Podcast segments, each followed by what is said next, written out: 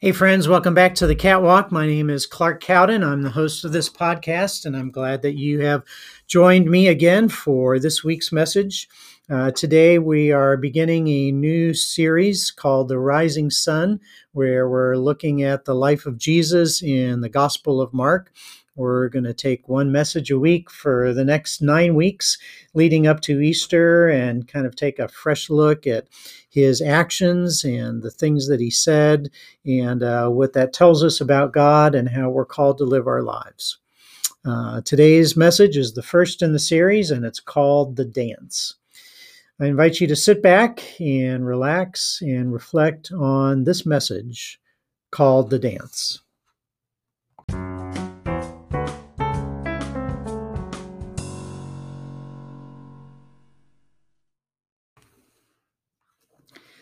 Today we are beginning a new sermon series called The Rising Sun.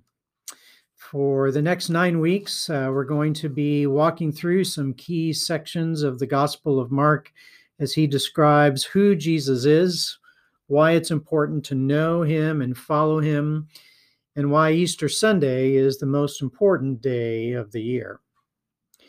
In the year A D one thirty, Papias, who was the bishop of Hierapolis, wrote that Mark had been a secretary and translator for the Apostle Peter, one of Jesus' first twelve disciples. He said that Mark wrote accurately all that Peter remembered. This testimony is of particular significance, since there is evidence that Bishop Papias actually knew John, another of Jesus' first twelve disciples.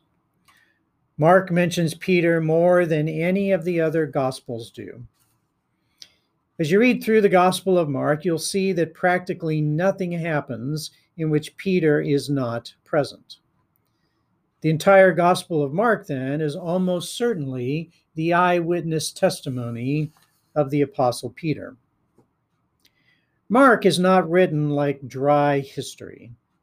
It's written in the present tense and is full of action. It was written to tell us many important things about Jesus that we need to know. Jesus was not merely a historical figure. He is a living reality, a person who addresses us today. In the very first sentence, Mark tells us that God is broken into human history. His writing style communicates a sense of crisis. He is telling us that the status quo of our world has been disrupted. From the very beginning of the gospel, Mark is telling us that the world is not a closed system of only natural causes. We can no longer think of human systems or traditions as inevitable or absolute anymore. Jesus has come into the world. This means that everything has changed. Nothing is set in stone. Anything can happen. Mark wants us to see that the coming of Jesus calls for decisive action. Jesus is a man of action, moving quickly from event to event. Mark doesn't give us a lot of Jesus' teachings. He tells us mostly about Jesus' actions. And he is telling us that we need to respond with action. So we begin with Mark chapter one, verses one through thirteen. Hear now this reading from the Word of God. This is the good news about Jesus the Messiah, the Son of God. It began just as the prophet Isaiah had written. Look, I am sending my messenger ahead of you, and he will prepare your way. He is a voice shouting in the wilderness, prepare the way for the Lord's coming, clear the road for him. This messenger was John the Baptist. He was in the wilderness and preached that people should be baptized to show that they had repented of their sins and turned to God to be forgiven. All of Judea, including all of the people of Jerusalem, went out to see and hear John. And when they confessed their sins, he baptized them in the Jordan River. His clothes were woven from coarse camel hair, and he wore a leather belt around his waist. For food, he ate locusts and wild honey. John announced, "Someone is coming soon who is greater than I am, so much greater that I'm not even worthy to stoop down like a slave and untie the straps of his sandals. I baptize you with water, but he will baptize you with the Holy Spirit."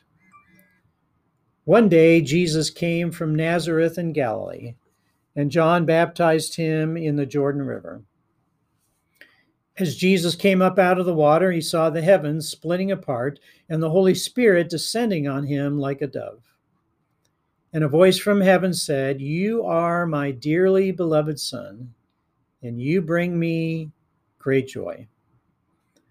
The Spirit then compelled Jesus to go into the wilderness, where he was tempted by Satan for forty days. He was out among the wild animals, and the angels took care of him. We can think of Jesus' entry into our world as a dance. This passage talks about three things: the invitation to the dance, the reality of the dance, and entering the dance. First of all is the invitation to the dance. In verses one through eight, Mark wastes no time establishing the identity of Jesus, so you know who you will be dancing with. Mark doesn't tell us anything about the birth of Jesus. He completely ignores the first thirty years of Jesus' life, choosing to jump right in with his adult ministry. In his very first sentence, he says that Jesus is the Messiah, the Son of God. The Greek word for Messiah is the word Christos, which means an anointed royal figure. The Messiah was the one the Jewish people believed would administer God's rule on earth and rescue Israel from their oppressors and their troubles. He would not be just a king, but the king. Describing Jesus as the Son of God was a bold term because it was a claim of divinity. By quoting a passage from Isaiah, Mark asserts that John the Baptist is the fulfillment of his prophecy. And in so doing, Mark is equating Jesus with the Lord himself, with God Almighty. He is describing Jesus as the long-awaited king who would rescue his people. Mark is rooting Jesus in the historic ancient religion of Israel. He is making the case that Christianity is not a completely new thing. Jesus stepped into a river that had already been flowing for a very long time. Jesus is the fulfillment of all the biblical prophets' longings and visions, and he is the one who has come to renew and rule the entire universe. This incredible king has come because he wants to have a personal relationship with you. He has stepped into our world, and he is inviting you to dance with him. Mark introduces John the Baptist as the old-fashioned town crier who stands up in the town square and announces that the prince is coming to town for a ball. Everyone is invited to come to the dance. But if you want to dance with the prince, you have to prepare yourself. John the Baptist says you must repent of your sins, turn to God, and be baptized. If you do that, the prince will dance with you. Mark doesn't want you to stand along the edges of the dance floor, watching everybody else dance with Jesus. He doesn't want you to just watch him from a distance or study him in a book. Jesus is offering his hand to you. He wants you to step onto the floor, dance with him, and get to know him. He will lead if you will follow. The second part of this passage is the reality of the dance. In verses nine through eleven, Mark tells us that Jesus was from the town of Nazareth in the state of Galilee, and that he was baptized by John. He is grounding Jesus in an actual historical place, in actual historical events. This is not like the Muslim or the Mormon religions, which are both based on visions that single individuals supposedly had, without any witnesses to verify they actually took place. Christianity is grounded in the reality of history, in actual life events that were observed and witnessed by hundreds and thousands of people. One of these historical events was Jesus' baptism, where the heavens split apart and the Holy Spirit descended on him like a dove, and a voice from heaven said, "You are my beloved Son, and you bring me great joy." This actually happened. There were eyewitnesses who actually saw the dove and heard the voice. If you go back to the very first chapter of the Bible in Genesis one, it describes three parties who were active in the creation of the world: God, the Spirit of God, and the Word of God. These same three parties are present at Jesus' baptism: the Father who gives the voice from heaven, the Son being baptized who is the Word, and the Spirit fluttering like a dove. Mark is deliberately pointing us back to creation, to the very beginning of history. Just as the original creation of the world was a project of the triune God, Mark says the same thing is happening now in the redemption of the world. The new king has arrived, and this too is a project of the triune God. The Christian teaching of the Trinity is mysterious and one which is always hard to explain. The doctrine of the Trinity is that God is one God, eternally existent in three persons. This is not tritheism, which believes in three different gods. This is not unipersonalism, where a God sometimes takes one form but sometimes takes another. Instead, the Trinitarianism of Christianity holds that there is one God in three persons who know and love each other. God is not more one than three, and not more three than one. C S Lewis describes it this way: in Christianity, God is not a static thing, but a dynamic, pulsating activity, a life, almost a kind of drama. Almost, if you will not think me irrelevant, a kind of dance. The theologian Cornelius Platinga says that the Father, the Son, and the Holy Spirit exalt each other, commune with each other, and defer to one another. Each divine person harbors the other at the center of his being. In a constant movement of overture and acceptance, each person envelops and encircles the others. God's interior life overflows with regard for others. Why does this matter to us? Again, C S Lewis says, it matters more than anything else in the whole world. The whole dance of this three-personal life is to be played out in each one of us. Joy, power, peace, and eternal life are a great fountain of energy and beauty spurting up at the very center of reality. Why does C S Lewis dwell on this image of the dance? It may be because a self-centered life is a stationary life. It's static, not dynamic. A self-centered person wants to be the center around which everything else orbits. A self-centered person wants the world to revolve around them. They always want to be the center of attention. But you were not meant to dance alone. You were created to dance with God. The Father, the Son, and the Holy Spirit are dancing with each other. No person in the Trinity insists that the others revolve around him. Rather, each of them voluntarily circles and orbits around the others.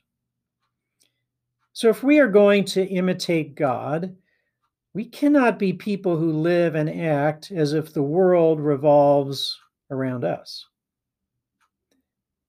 If you're always focused on yourself, you will not be a good dance partner.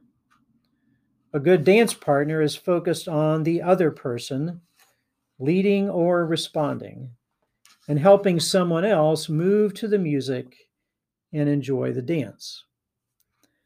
Jesus came into our world to invite you to dance with him. You can't really do that if you're always focused on yourself. The third part of this passage is about entering the dance. Verses twelve and thirteen tell us that after Jesus was baptized, the Holy Spirit compelled him to go out into the wilderness, where he was tempted by Satan for forty days, where he lived among the wild animals, and where the angels ministered to him. Mark is showing us that even though Jesus has invited us to the dance, we will experience our world as a battle. In the same way that the Bible begins with Satan tempting Adam and Eve in the Garden of Eden, Jesus' ministry begins with Satan tempting him in the wilderness. He mentions that Jesus was living among wild animals because he was writing this at a time when Christians were being thrown to wild animals. Sometimes I feel like we're living among wild animals today. This wilderness is not just some random detour into trouble. This is where the battle takes place. This is where growth and maturity happen. Temptation is not impersonal. There is an actual enemy doing the tempting. Mark treats Satan as a reality, not a myth. This sounds jarring in our contemporary cultures, as some people are skeptical about the supernatural, let alone the demonic. To some people, Satan is a personification of evil left over from a superstitious, pre-scientific society. They think he is just a symbol of evil. But if you believe in a good personal God, it is perfectly reasonable to believe that there are evil personal spiritual beings too. The Bible says that in the world there are real forces of evil, and these forces are tremendously complex and smart. Satan, the chief of these evil forces, is tempting us away from God. When you are dancing with God, Satan comes along and wants to cut in. He tries to get you to stop dancing with God and start dancing with him. The good news is that God doesn't leave us defenseless. Jesus has already confronted Satan in the wilderness, and he did not give in to his temptation. Jesus overcame the temptation. Jesus has already defeated Satan. And in the same way that the angels came to minister to Jesus and strengthen him, the angels can minister to you and strengthen you, so that you are not overcome by the forces of evil in our world. This is the way that Mark opens his gospel. He's not wordy. He doesn't beat around the bush. He gets right down to business. This is an action-packed gospel.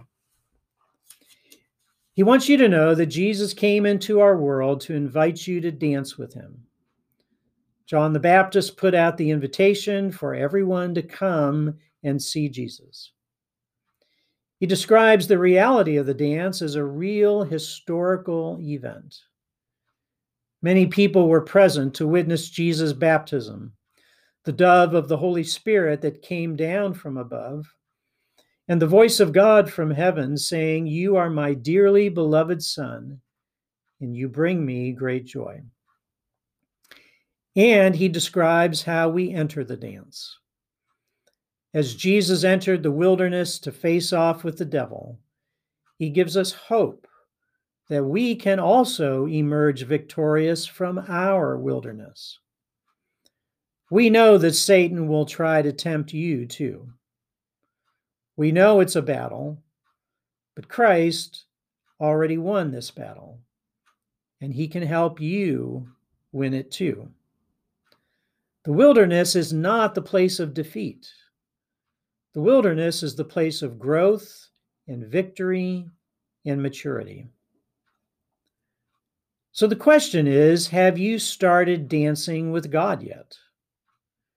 Are you still on the edge of the dance floor, just watching everybody else dance with God? Are you hesitant to get on the dance floor, thinking that people might laugh at you or make fun of you? God doesn't want you to be just a spectator. God wants you to be a participant. He wants you to dance with him, to move with the music, and to follow his lead. God initiates, and we accept. God leads, and we follow.